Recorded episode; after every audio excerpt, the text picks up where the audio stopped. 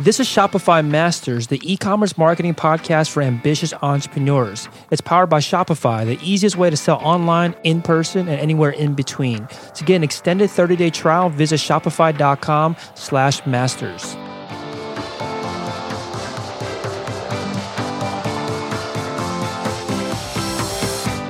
Hey, entrepreneurs, my name is Felix, and I'm the host of the Shopify Masters podcast.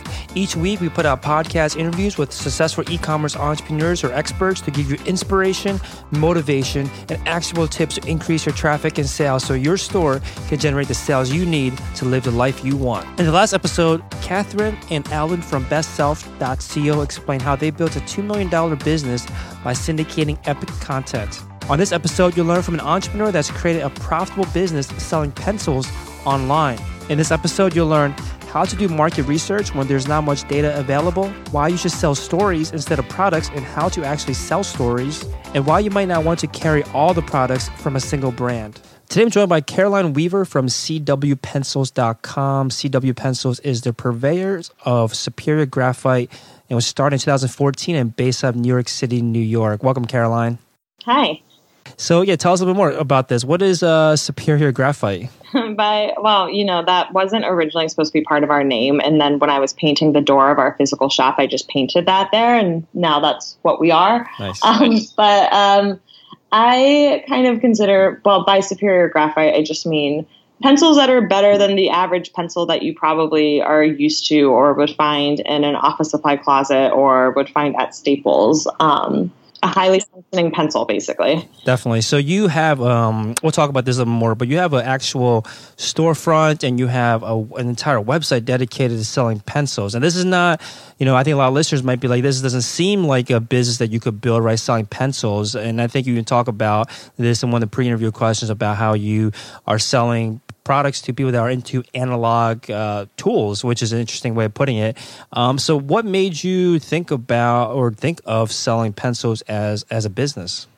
Um, it's it's something that I've kind of had in the back of my head for a really long time. I can't even pinpoint exactly when it first came up. Um, I've been an avid pencil user and just generally kind of old fashioned person for a very long time since I was a, a kid. Um, I have only ever really been interested in using pencils, and I've always appreciated them for their simplicity and for the ephemeral nature of them and for their history, especially. And um, I'm as I got older, I noticed that a lot of the pencils that I liked weren't being made in the U.S. anymore, or they were just disappearing from shelves in in, in just standard, I guess, everyday stores that we have here, like Staples or Walmart. I grew up in rural Ohio, so we didn't have access to like nice art supply stores or any of that. And um, I went to college abroad and traveled a lot and kind of realized then that there are all these amazing pencils that exist in other parts of the world that nobody here knows about because they're just not exported for whatever reason or um, they just are made in really small factories for local markets. And I also noticed that most of them are kind of better than what I consider to be the average. And um, I kind of had this idea that maybe someday when I was an old lady, I could retire and have a tiny shop that sells pencils and I could just sit here and talk about pencils all day. That was what I decided would be my dream retirement job. It just happened a little sooner. yeah, definitely. That that's uh, definitely awesome that you're able to make this a reality much sooner. So you you like pencils. You saw that there was a uh, I guess a, not necessarily a market right away, but you saw that there are other places that were selling pencils. And what made you? How did you know that others would like it too? Like, how did you know that there was a market to sell pencils to? You know, I guess people in in America. Yeah, I I guess that was the hardest part because. Um, I first of all, I don't have a background in business or marketing or any of that stuff, and I was just doing all this by myself, and so I I struggled to even do find places and ways to even do market research because there are no other shops quite like this. There mm. are a lot of shops that sell that sell like a single brand of pencils. Like a lot of these brands that I sell have their own shops in their countries and that sort of thing. But the thing, I guess, the thing is, is that I didn't really know if it was going to work. Um, and in retrospect, I realized I was very naive about that, but I think it kind of worked to my benefit at the time because I didn't even have a chance to be scared. Um, mm. And I, but I also had noticed that it seemed it seemed like a timely thing because kind of the, the, the, popularity of analog tools in general, especially amongst younger generations, um, has really increased in the past five or so years. And so I just kind of hoped that there were other people looking for these things, or I thought that at the very least, should I eventually be able to open a physical store, it's the it's the kind of store that exists in New York that sells just one thing. And I thought just based on like the I guess the novelty value of having a shop that only sells pencils, um, it could be it could be successful. But I think I think a lot of it has to do too with the fact that when I first started reaching out to brands and doing my buying, I was I was very surprised to find that a lot of these brands that I was interested in acquiring that don't really sell pencils, especially in the US, that just don't exist here. They were a lot more willing than I thought they would be to mm-hmm. sell pencils to me. And I thought, well, at the very least, I'll be the only person selling these things on the internet in the United States. So at least I have that market cornered. Um, and yeah. Yeah, much much to my surprise, it took off way quicker than I expected it to. Apparently, there are a lot of closet pencil nerds out there. yeah, it's um, this is something I've heard previously too from other entrepreneurs that will identify a a market or a bunch of uh, brands or manufacturers or suppliers outside the U.S. or outside their home country, and when they are willing to do the marketing, the selling of those brands products in their home country, those those brands are so happy to work with them because finally they have someone that's on the ground that's willing to do the marketing and selling for them. So I think that you're, you're touched on something, which is that if you are able to identify that there is a lot of uh, suppliers, a lot of brands outside your home country, and you are willing to do the legwork to build the market and to, to sell to your home country, I think a lot of suppliers are much more likely to work with you, especially uh, or definitely even the even when you aren't a large company yet, they're much more willing to work with you because you're investing in them just like they are willing to you know invest in you. Um, so you you weren't able to necessarily gauge the market interest uh, right away because there was no data. So give us an idea of the timeline. Then you started the I think I read November 2014 was when it was launched. How soon after did you start realizing like wow I am onto something? There is a market. Uh, even though you didn't have the data, you started seeing that there was a lot of interest in it. So when did that happen? That it, I guess it happened pretty quickly. I I went into this kind of sheepishly. I, I, kind of my approach to starting a business, I think, was probably not well. I shouldn't say it wasn't a very good one. It certainly wasn't conventional. Um, when I first launched the website, I was a little bit afraid to tell people about it, and I had no marketing plan because I thought, like, I just thought.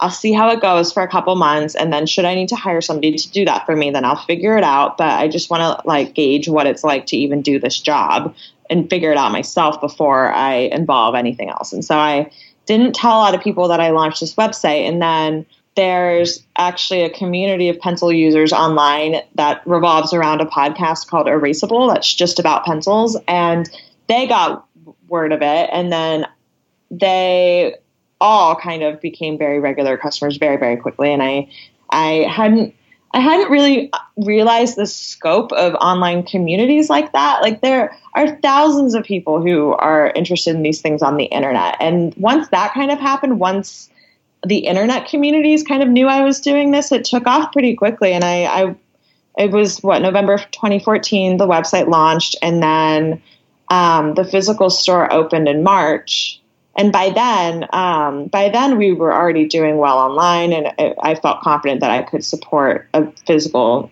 location as well. Um, and then from there, it just really took off. We had an article in the New York Times, and it was just a snowball effect. And it still amazes me every single day just how many people are interested in this stuff. Mm. So you mentioned that you were sheepish about the business at first. You weren't uh, telling everyone about it. Uh, why, why did you feel that way?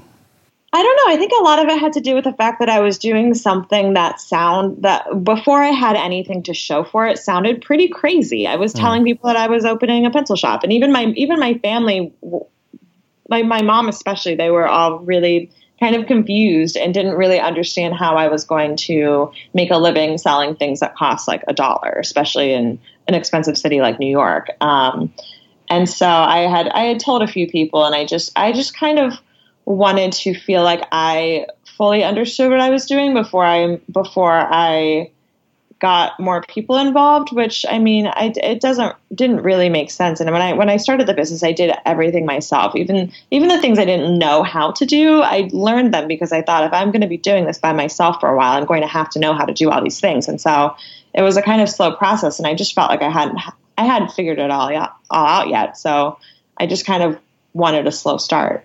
Yeah, this uh, this approach where you are not exactly sure yet about the business or about the product that you have that you kind of go into it like one foot at a time like one foot into the into this new business one foot into your you know regular life that everyone doesn't question i guess.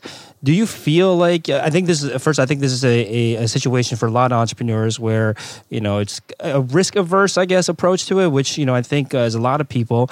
Do you feel like you missed out on anything because you didn't you know go full charge ahead uh, from the get go?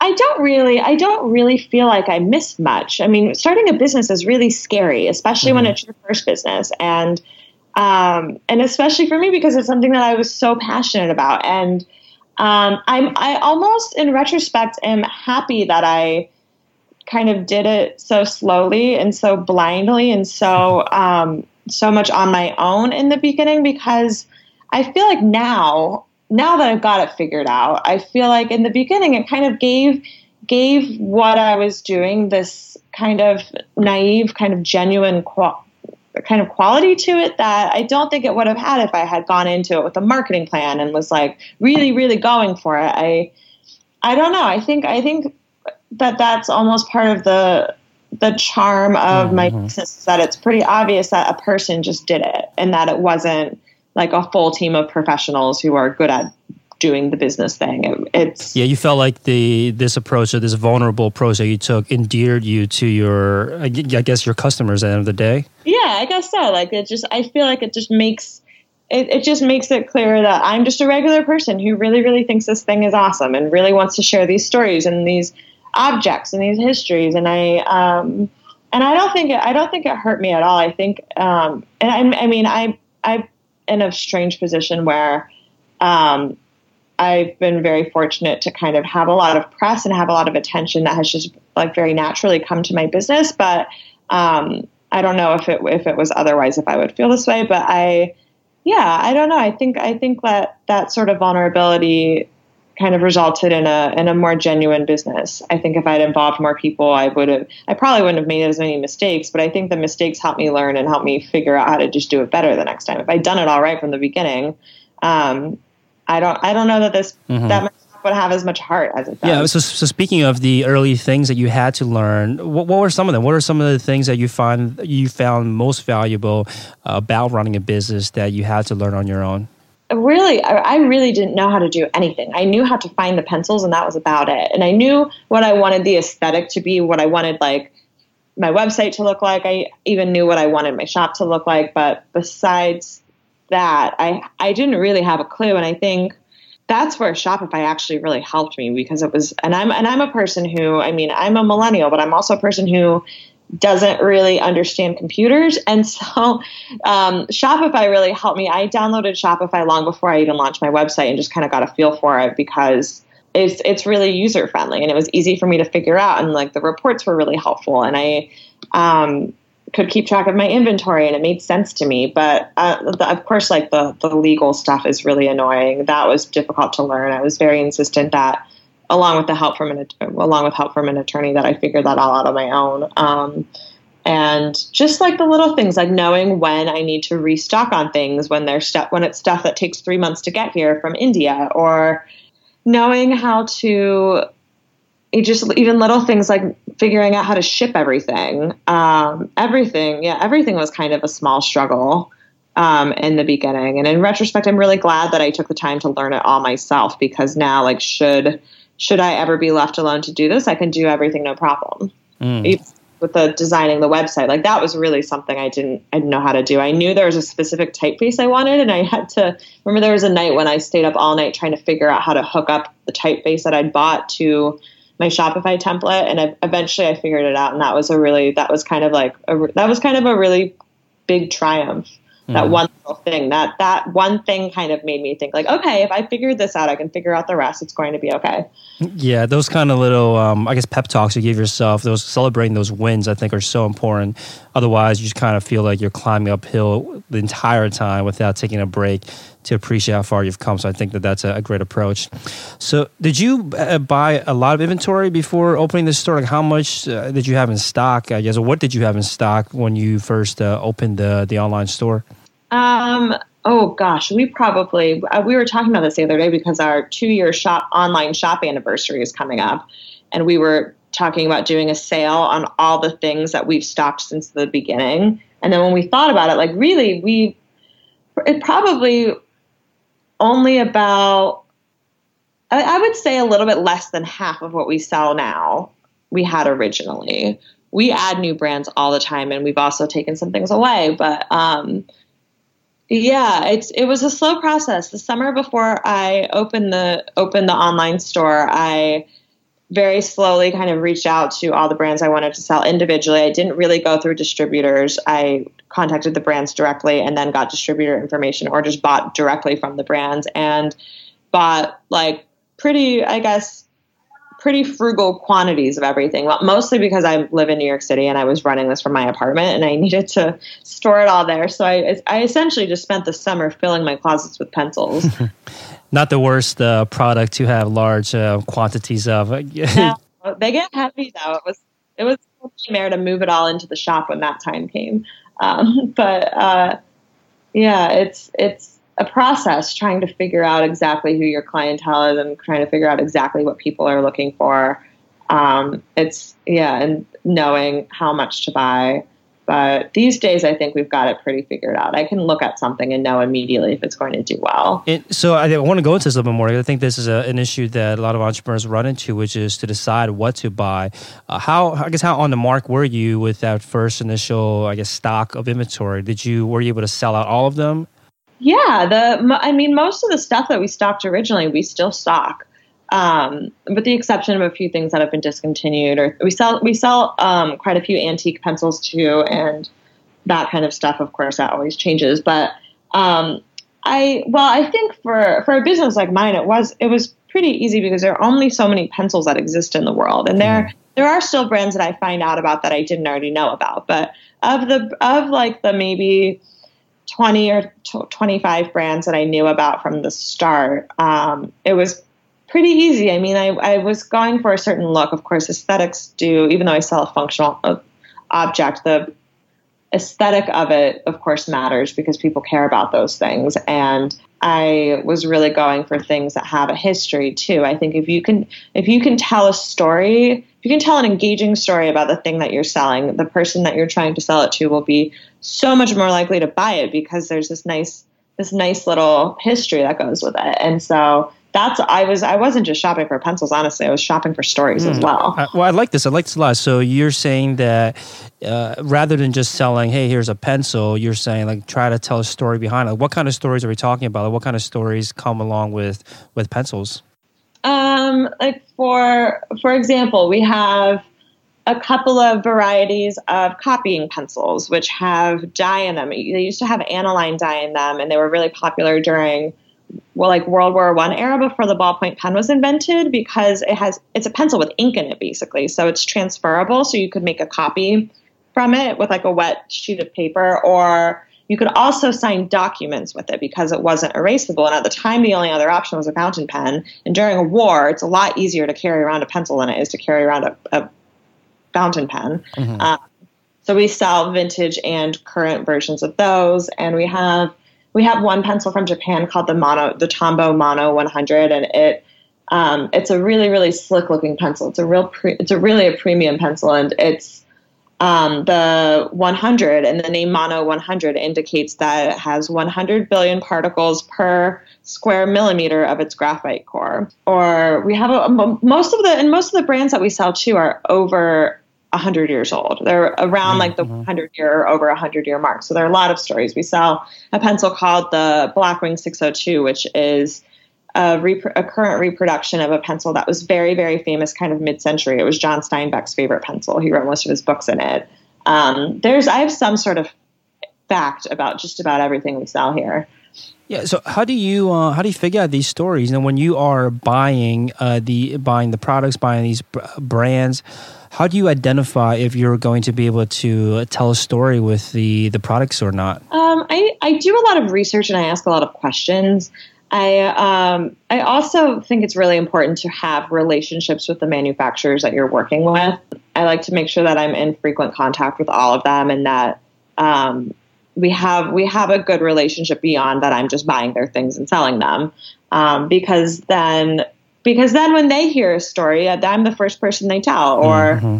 we we've had so many invitations to visit factories, which is a really great learning experience because we can see exactly how these things are made. We we went to Caitlin, who's um, my colleague here. We went to Switzerland in February to go to a pencil factory and learned so much. We learned so many little tidbits and really great stories from the people who work there and from their CEO and their president and all these things that we never would have known had we not actually asked the questions and engaged with them directly.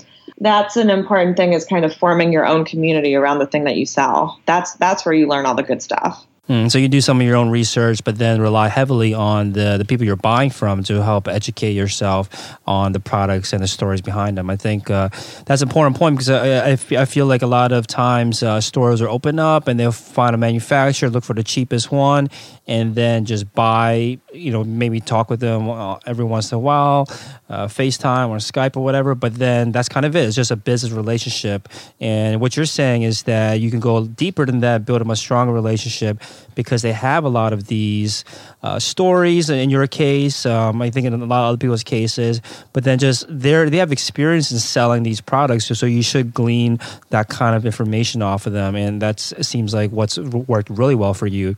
Um, so, what was your? Uh, you mentioned that your your approach now when you're buying you've been able to uh, be better at identifying what products are going to sell or not. So, can you talk to us about maybe what your buying process was like uh, at the beginning, and then how it's evolved uh, to to the point that it's at today? Yeah. Um, well, in the in the beginning, it was truly well. Pencils are generally sold by the gross, which is 144 pencils or 12 boxes of 12, essentially, and um, in the beginning, it was simple. As soon as like enough enough pencils from one brand were um, well, I guess below 144, that's when I would reorder. But then I started to learn like which things are likely to be back ordered and which companies take a really long time to ship their stuff. Um, and I started to learn like more about how certain brands like to have their POs formatted and how that helps them get orders out faster. And so I very well, and then I started, then I hired more employees and started to have other people doing this. So I had to really streamline it. So I just,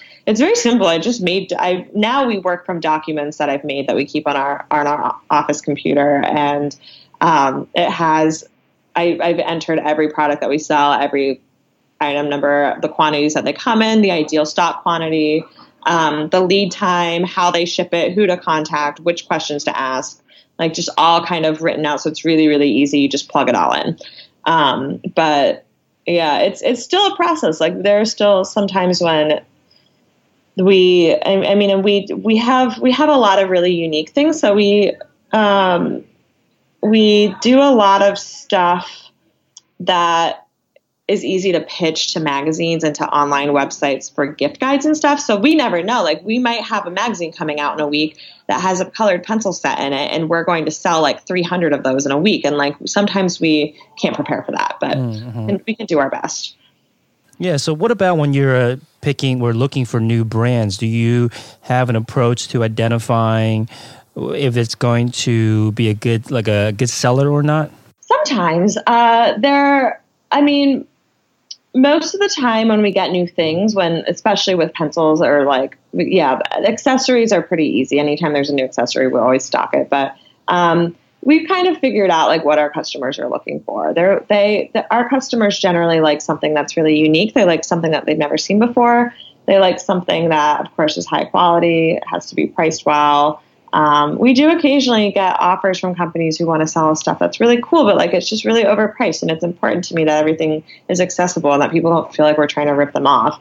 Um, And so it just it just really it just really depends. I with that sort of thing, I still think that it's really just best to go with your gut feeling. It's it's I think that's how you build a cohesive inventory is by just kind of just kind of going with it and making those decisions. I think if you think too much about it, if you think like, oh, but like this, like, of course, I mean, you have to, uh, in a shop like mine, especially, like, there are certain things that are higher price items that I have to sell because those are the things that pay our rent. But, um, yeah, I try to, I try to not think too hard about it when I'm buying stuff, like thinking about, like, well, is, is this something that's going to, um, is this something that's, I don't know, I don't know how to put this, like something that's going to make people want to buy more with us or like any of those kind of like tactics to get people to buy stuff is not really something I subscribe to. I just stock stuff that I love and hope other people are going to love it too, if I'm being honest. Yeah. Uh, but yeah, it's hard. I, yeah. Yeah, I guess you're you're saying that you're you know you're not trying to be super strategic about it, and you're just going with your your I guess your instincts and which is based on I think just your experience as a as a customer, as a target customer essentially, and then also you know as someone that has so much experience buying and selling at this point. Um, so when you do when you uh, I guess uh, one thing you mentioned before was about how, in some cases, you will buy directly from the brands uh, versus through distributors. Uh, can you talk to us a little about the difference uh, and maybe some pros and cons working with one versus the other? Yeah, um, well, a lot, a lot of the brands I sell don't have distributors in the U.S., so I have to deal with them directly. But I've also found that it just is really it can be beneficial because when I like if I have an idea and I want to have something specially made, like because I have a relationship with the manufacturer directly, that's something that's way easier to make happen. Or um, feedback is just heard a lot better if I can just go to somebody directly. Or if there's something I want to buy and I can't buy like the minimum quantity that a distributor would want and I have a relationship with the manufacturer, that's something that's a lot easier. And it's it's been helpful too for things that come out that are maybe limited edition or harder to find items. Um, because I I am often the first person who gets contacted about that stuff because they know that I'll buy it and they know that I'm probably looking for it. Um, we've had a lot of instances where there have been things coming out onto the market that are made in Europe or made somewhere else that have not been introduced to the U.S. yet. And um, a lot of times, if a, if a, if a distributor in the U.S. or if a manufacturer only has a certain allotment for the US and they know that I'm interested immediately, I'm often the first one they contact and I have the opportunity to get those things first or I have that I sometimes offer the opportunity to just like buy all of them and be the exclusive dealer of that item, whatever it may be. Um, it's just, yeah, it's just, it's just different. It's just a different experience. It's just different. So, so, when you when you do pick a, a, new brand to work with, and I know you're saying just now about how you you don't think too deep about you know what can this do for the entire business as a whole, and look at all of this from a, a super strategic point of view. Uh, but when do you when do you evaluate whether it was a, a, good purchase or not? Like when do you how long do you wait, or like what are you looking for to determine okay we should continue to buy this particular brand or this particular product? Yeah, um, I I look at the sales figures, and I also I did, that's also a thing that we really use social media for. We love Instagram. We do a lot of Instagramming, and we have a pretty big following on Instagram. I think we have like one hundred and four thousand followers, and so if we Instagram something, we know almost immediately what people think about it, um, and that's really helpful.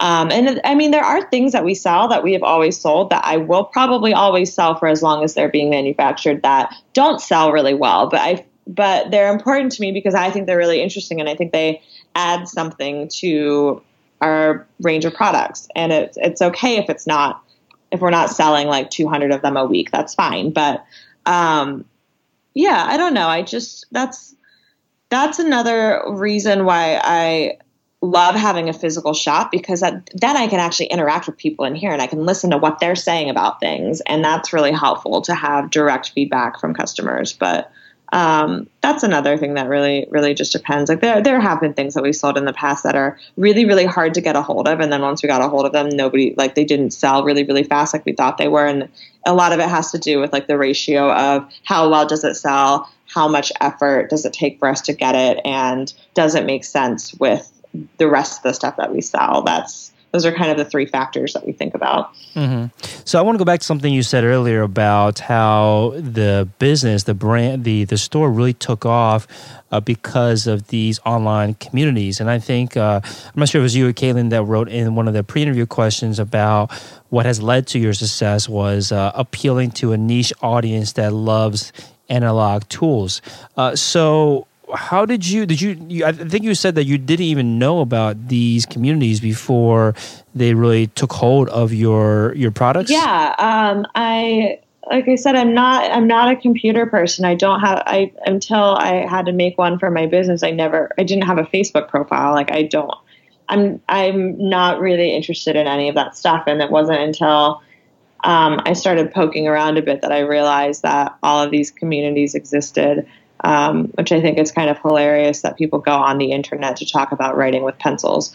Um, something about that always makes me really laugh. But um, I, yeah, those communities are like they're honestly those are the people who decide what's going to sell well in our store or not. If mm-hmm. we stock something that like three people in that in a group in an online group love, everybody in the group will buy it. Um, and we do. We do also sometimes do like exclusive promos for for especially our our online community called Erasable for the podcast, um, just because they're like those groups of people. I guess when you put a bunch of people who are so passionate about this one object together, like they're they're a force that nobody can really compete with. If they, yeah, if they were to ever stop shopping at my shop, I think it would be a totally different it would be a totally different business. But yeah, the, it's been interesting kind of discovering more communities of people. And it's not even just about pencils, it's about like the whole analog tools lifestyle. Um, and it's, I mean, there are com- even more communities of people who love pens, and even like pen people um, are often interested in these things too, or they aren't interested in them and they think it's because pencils like all the pencils that they've tried aren't very nice and they don't realize that there are better pencils out there. And so that's where the internet is a useful tool where we can kind of go into these communities and engage and just kind of be like hey like this is a thing that i think will help you. And we're, we're very careful to kind of treat when we participate in like communities on facebook or even on our own social media we we're pretty careful to not like go in as a business but kind of go in as individuals who run a business um, because we never want people to we never want to make people feel like we're like alienating them or simply in it because we're trying to sell them things where mm. we hmm. want that we're in it because we are in the same boat as them and we also just want to just simply want to talk about these things and how, how big were these i mean i'm not sure if you have a, a number in, in, mind but like how big were these communities i mean our the erasable podcast community is our um, kind of main point of reference, and that has they have quite a few thousand fol- followers. I don't I don't know how I don't know how many, but these were just these were like they're like Facebook. This was like a Facebook group. Yeah. Yeah, I think that's important because you know a few thousand or several thousand. It's not like a, a ton of people, right? You know, certain groups, certain pages have you know tens of thousands hundreds of thousands millions of people but you're able to build a business off of a group in a i think you know relatively niche community. I mean i obviously i'm not the biggest gauge best gauge of this but i didn't know a community like this existed at all and you've built a business around it. So do you feel like this is like a, i wouldn't call it formula but do you feel like your particular case is unique where you are able to build a business off a small community, or do you feel like eh, this this exists for all types of industries? I think it probably exists more than a lot of people realize it does. I don't know if um, if it would be the same story for for any other type of business. I mean, for us, it was at least a good starting point. I mean, the the majority of our customers now, much to my surprise initially, are people who don't even know that these communities exist. And so it's kind of been it's it's been productive in a way that we've also been able to help these to like help the community of pencil users because we are always talking about it with people that we meet in the store who don't even know about it. And so we kind of help each other out in that way. And i think we've helped to grow the community um, as much as the community has helped us to grow our business. Yeah, I like to think of, um, especially if you have a community of your own or you're part of a community, uh, if you've built a community around your brand, again, whether that means building something of your own or just, uh, I guess, attaching yourself to an existing community, the products itself almost become a, a natural, I guess, byproduct of being a part of these communities. Like you have to I don't, have to, I guess, but you, you it's a great. Uh, it helps you participate a lot more by trying these products, buying these products, using these products. I think that by itself is a great kind of you know sales engine, I guess, without having to be salesy. Which it sounds like you know what helped you guys really take off. And you mentioned earlier that if only a few people like the products that you're putting out, everyone will buy it. Can you say more about this? I mean, I think it, it works. It works on any any social media platform, kind of that. Like if if the right person likes it, or if in in a in a, a community based around things like this, if somebody buys it and they post a picture of it and write about their experience with it and say that it was like the most amazing thing they've tried in a few months, and other people take notice and they come to our store and place orders and buy other things in addition to that thing that they were looking for that's been highly recommended to them um, because they yeah and i mean they they trust us they know that we would never stock anything that that like they wouldn't like for some reason or another but um, i think it's just it's nice to have other people other people kind of i, I mean it's I don't know how else to put it other than this way. It's nice to kind of have other people kind of out there almost like selling your things for you, mm-hmm. like regular people who are using them in their daily lives. Um, I think those sort of testimonials are really important to have. Um, and yeah. we get a lot of that on Twitter too. We have a lot of people tweeting about like a certain pencil that they that they bought that they really love and they link to it and then all of a sudden we have 10 orders for that one pencil it's yeah i mean it sounds like what you're building is organically is just a bunch of influencers right you are be able to tap into influencers either I'm not, I'm not sure if you're doing directly or not but it sounds like once an influencer is vouching for your product vouching for the brands you carry uh, that is you know all you need really to take to have things to take off. And it's such a big uh, part of a lot of people's marketing plans today but um, it sounds like you're not even doing this directly. It just seems to kind of pick up for you because you are you know carrying these products and being a part of the community is almost like a natural uh, i guess effect of uh, being a part of these communities putting the products out there. If people like it if the influencers like it then that really helps kick things off for you. Uh, so so when you are now once you discover these communities and once you've been a part of them are you able to do uh, the i guess the market research now that you weren't able to access before? Um, a little bit a little bit. That's that's something that Caitlin works more directly with than I do. Um, she she was the she was the first employee I hired, and she um, she's great because she is good at all the things that I'm not good at, um, which is nice. We work well together, but yeah. Um, yeah, she she does most of that. We have now now that we have data and we have numbers and we can kind of and we have a much wider reach now, of course, than we did before. And it's yeah, it's it's a lot easier than it used to be. But quite honestly, a lot of the times we don't even need a lot of that because we've like you're talking about influencers. Like I think like our shop itself for this uh, for because I mean the object that we sell to a lot of people is kind of like a seemingly stale thing that's uninteresting, and so um, that's kind of what what we're doing is kind of bringing like a little bit of almost like a cool factor to this object that nobody pays attention to. So um, yeah just just by us choosing something that we think is really awesome most people believe us that it's really awesome because we've kind of yeah. Mm-hmm. yeah so you have these communities that you're part of. You have your social media profiles. You say you have over, have over 100000 followers on instagram. When you are in the process of of uh, either buying a brand or stocking a brand for the first time or not. Can you walk us through the process of how you maybe do the research or introduce the products slowly to to the communities and to these profiles and how you actually ultimately i guess launch new products? Because i think this is a um, a pretty straightforward formula that a lot of people can follow. You know, be a part of the communities, uh, maybe start a community of your own, have some kind of social media presence of your own, and then take very similar steps. I think that that you're taking to successfully pick the right products and then successfully launch it. So, can you walk us through your your your you know your process? I guess if you have one. Um, yeah, with like finding totally new things. I mean, I I think it's important for us to actually go out and find those things on our own sometimes. Um, we we've started doing what I call once a year pencil vacations, where Caitlin and I go to another place for a trade show or to visit something. Um, the first year we were open, I went to Japan, and then this year Caitlin and I went to a trade show in Germany, and then we went on to Switzerland to visit a factory. And those types of places are really, really useful because we can kind of see what's the norm in other places and find things that we maybe didn't know about. Um, but honestly, a lot of the, for us at least, a lot of the new brands that we sell come to us because those brands approach us about selling their things. So it's become pretty easy where we don't have to even put in a, huge, a tremendous amount of effort to find things on our own.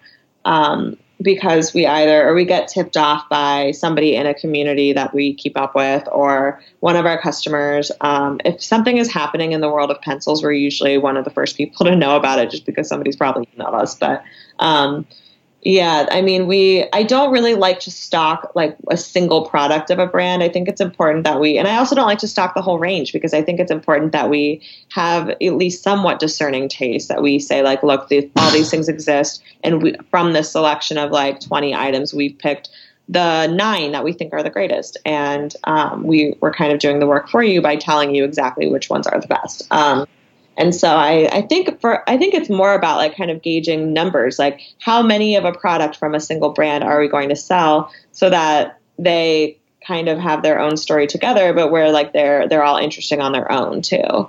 Um, because if we have just one pencil from one brand, people are going to be like, well, why why don't you have more? Like, do they make more?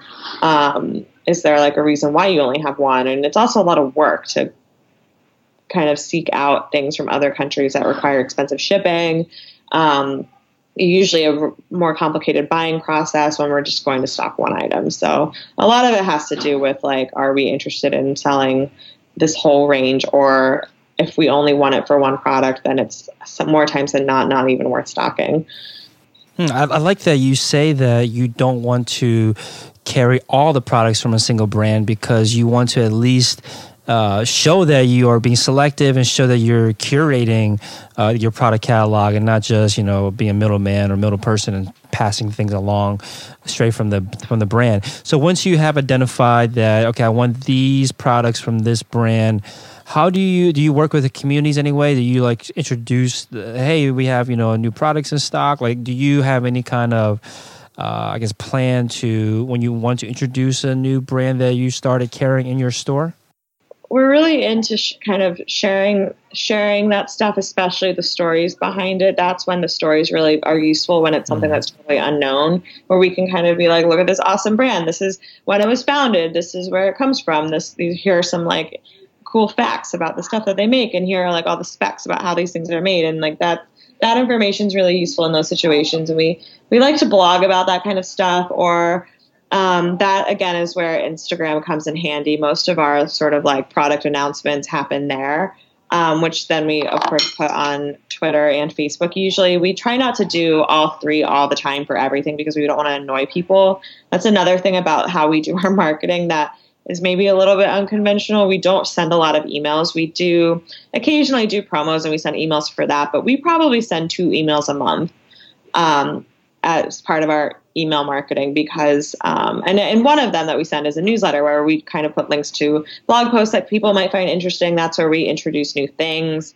Um, and people actually read it because they i think we have we have something like 20,000 people on our email subscription list and people who have opted into it. And um, I, I think I think it's effective because a lot of people listen to us more when we do have something to say because they know mm-hmm. that we aren't emailing them every single day about every little thing that happens. Mm, makes sense. Can you give us an idea of if you know about being two years in business, uh, how successful is a business today, or the, the growth of the business since the beginning? Yeah, I mean, I um, I went into this with very low expectations because I was starting a business in New York City. It's and, and I re- I really wanted a physical location, and that's that's a hard thing to do. I I had kind of thought, okay, worst case scenario, um, I will work. I will do this by myself for three years, and if I'm not making any money in three years, then I'll evaluate and figure out what I'm going to do. Um, and we've grown really, really naturally, very quickly, but very naturally. I mean, our, our physical store has been open for about a year and a half. And in that year and a half, we, I now have four employees, two of whom are full time. And we've had to get an office down the street from our shop because we're, we're starting to run out of space to pack orders and to keep our inventory. Um, and now we've kind of it, it, was a lot of like ups and downs as we we had a lot of really insane press that made us very very very busy. Some weeks and then not very busy the next week. And um, after navigating all of that now we've kind of hit a point where we're like very like steadily making a, a modest profit. Nothing like we're not making millions of dollars off of pencils but um, mm-hmm. we're we're in a place now where we're busy all day but we're not overwhelmed. And we're easily making enough money to do to take on new projects, to do what we want to do, to pay everybody, to pay our rent, to um, yeah, just function as a business. Um, and I feel really grateful because I never thought that's something that I'd have with this shop so soon. Um, and yeah, it's it's been a real learning process, but. Um, to any anyone who thought this was crazy in the beginning, which was, I guess, a lot of people. It is indeed possible to make a profit selling pencils. That's awesome. So, where do you want to see the the store, either the retail store or the online store, in the next year? Um, in the next year, I think I really want to work on growing our online store. Um, I get offers all the time about opening other physical stores, which is something I'm really not interested in um, because running a physical store is a lot of work. And coming to our store is a very hands on experience that I've spent a lot of time kind of figuring out. And I think it'd be so hard to replicate anywhere else with as much integrity as this one shop has. Um, so I think I would love to I would love to kind of get into doing more of our own products, which is something we've kind of started doing, kind of collaborating with other brands um, and having stuff that's designed by us, made exclusively for our shop. Um, and just continuing to grow our online store um, by getting new interesting things in and by kind of reaching other markets that we haven't really hit yet. Um, and I think that's pretty reasonable. I mean, all that I have a hard time thinking about the next year because most of the things I thought would happen in the next five to 10 years have already happened. and I'm quite happy with the way things are. I didn't sign up for this to be a businesswoman. I signed up for it because I really wanted to sell pencils. Very cool. Thanks so much for again for your time, Caroline. So cwpencils.com is the website. Anywhere else you recommend listeners check out they want to follow along with what you're up to? Um, sure. Yeah, you can. Um, you can follow us on Instagram at CW Pencil Enterprise and on Twitter at CW Pencils as well. Cool. Thanks again so much for your time, Caroline. Thank you. Thanks for listening to Shopify Masters, the e-commerce marketing podcast for ambitious entrepreneurs. To start your store today, visit shopify.com slash masters to claim your extended 30-day free trial.